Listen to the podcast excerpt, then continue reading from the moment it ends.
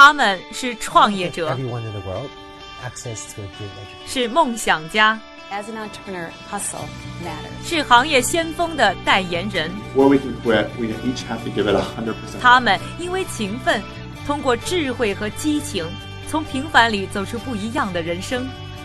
我是一加，这里是创业美国，带你了解美国前沿创业者成功背后的故事。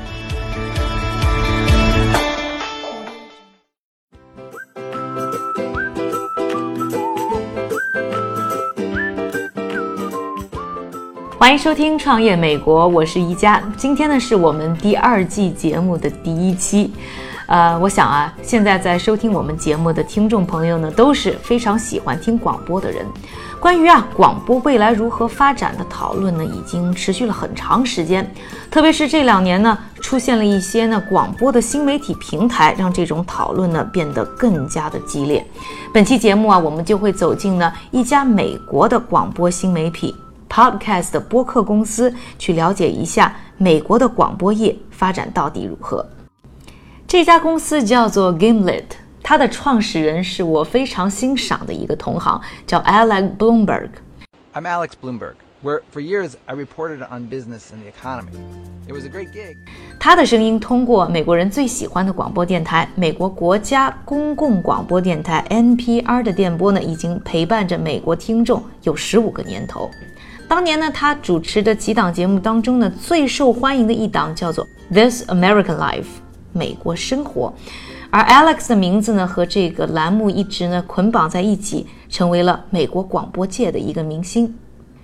然而，就在2014年，四十七岁的他却离开了这一家著名的广播电台，创立了自己的媒体公司 Gimlet。这个决定让很多的人非常的意外。It was just sad to say goodbye. 告别 NPR 的时候，我很难过。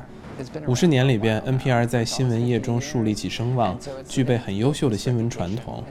我很怀念身为 NPR 一员的日子。excellent journalism. And so I miss being part of that. 我最早呢听到 Alex 和他的公司 Gimlet 的名字的时候，还是在去年。当时呢，我有一些朋友啊给我推荐了一个播客的节目，叫做 Startup 创业。他们告诉我呢，这个节目啊不但在创业圈很火，并且啊在播客的排行榜上也是遥遥领先。当时呢，我也在策划呢《创业美国》这档节目，就开始收听这个播客栏目，一听呢就被它吸引住了。他讲述的呢就是 Alex 自己如何告别 NPR 创办 Gimlet 的故事。So yes, you are listening to the first episode of a podcast mini-series I'm making about the starting of my podcast company. I'm calling this mini-series Startup.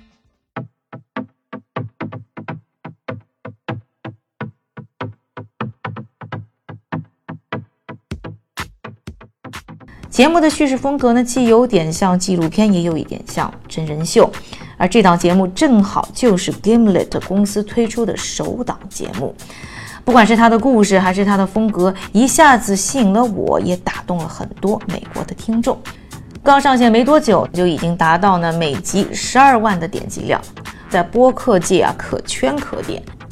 见 Alex 的时候，其实心里的最大的好奇就是，他作为一个在传统广播行业已经非常成功的广播明星，为什么要选择辞掉工作，铤而走险去创业呢？There was a big opportunity to make more podcasts. 只是当时正碰上这样一个很好的契机，可以做更多的播客节目。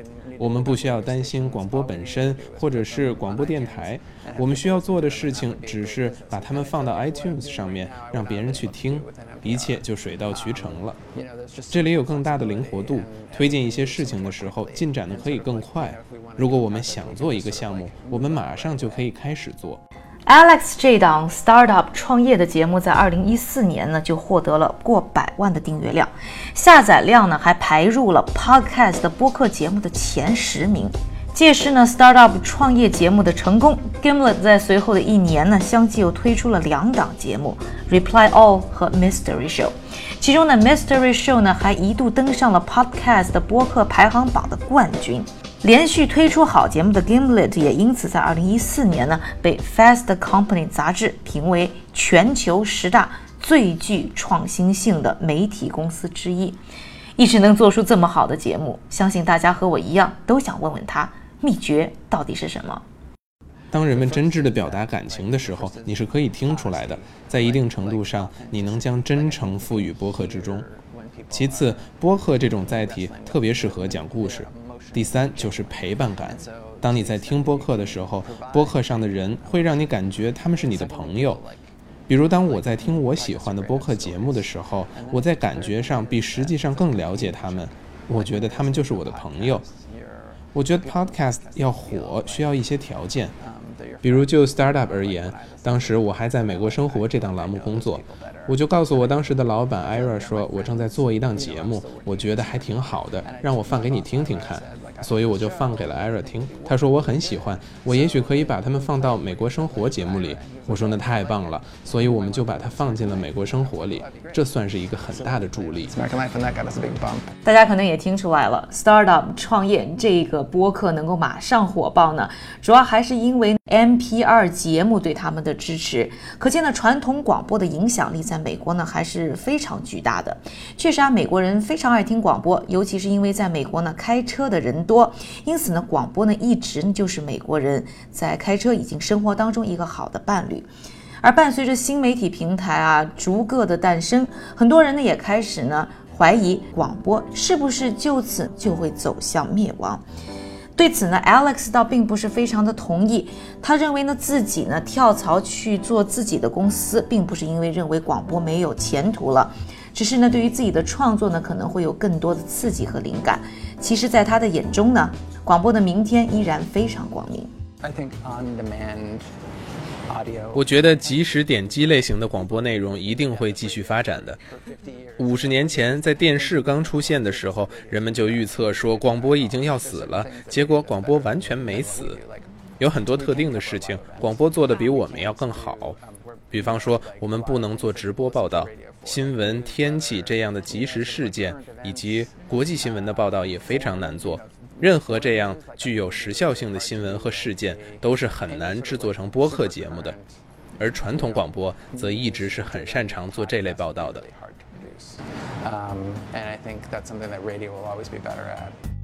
刚才说到了传统广播呢，依然具有的优势。但同时也看到呢，由于有播客这样的新媒体的介入呢，听众有了更多的选择。很多呢像 Alex 这样的传统广播人呢，走上了新媒体的平台。那在 Alex 的眼中，传统电台和播客到底区别在哪里呢？我们来听一听他自己是怎么说的。播客和传统电台不是完全一样，也不是完全的不一样，大部分还是很相似的。比方说，播客的节目得有主持人，主持人要知道如何讲故事，故事还必须得精彩，一切与之相关的环节都要求真实。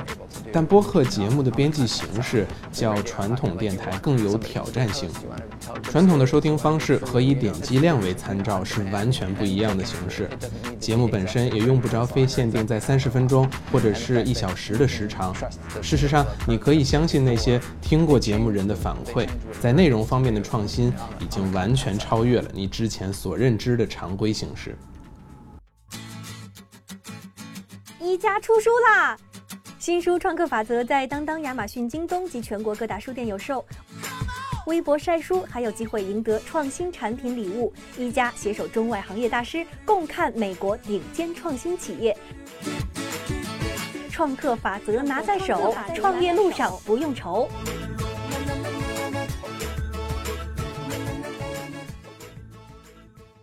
刚才呢，和大家呢简单的介绍了一下美国的播客传媒公司 Gimlet 的故事。在中国呢，其实新媒体呢也是一个非常热门的话题，很多的传统媒体人呢也离开了传统媒体平台呢，开始自立门户，开创新媒体。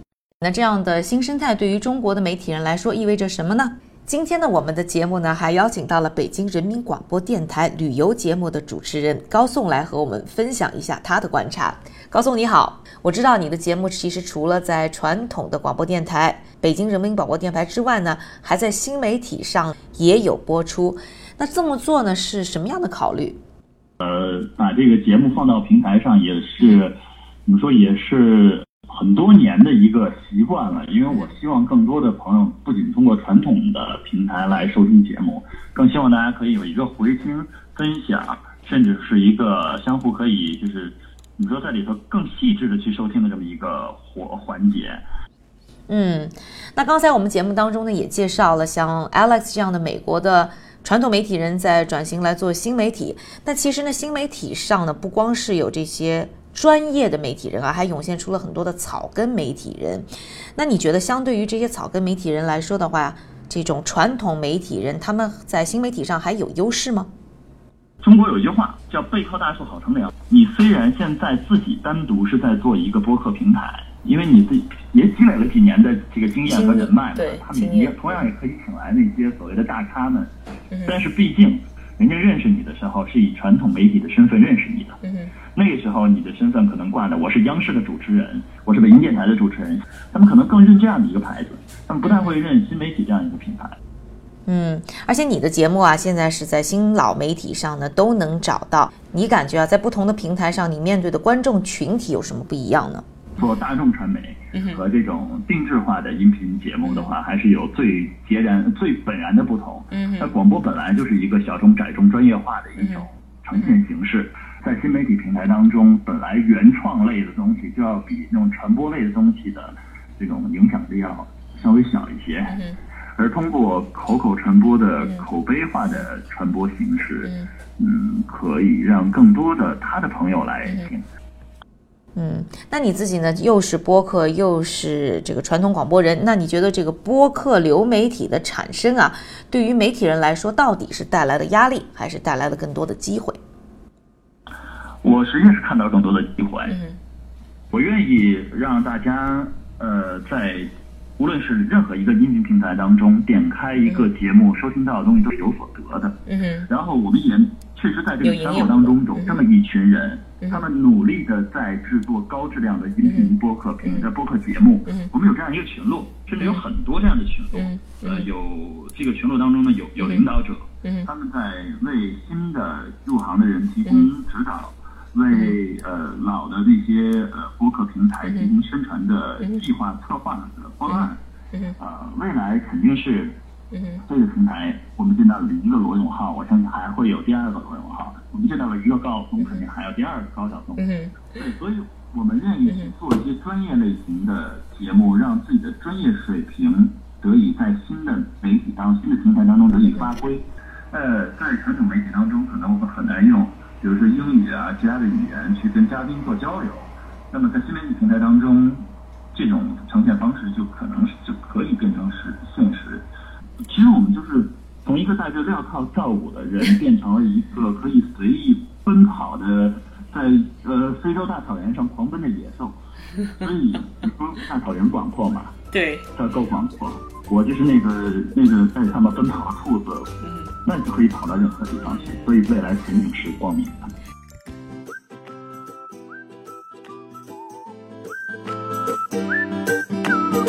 这里呢，和大家介绍了美国的新媒体博客公司 Gimlet 和它的创始人 Alec Blomberg。关于呢 Gimlet 更多的成长故事以及整个行业的发展趋势，我们在下期节目继续和大家来聊。感谢您的收听，更多内容欢迎在微博、微信上搜索“创业美国”，关注我们。我是一加，我们下期再会。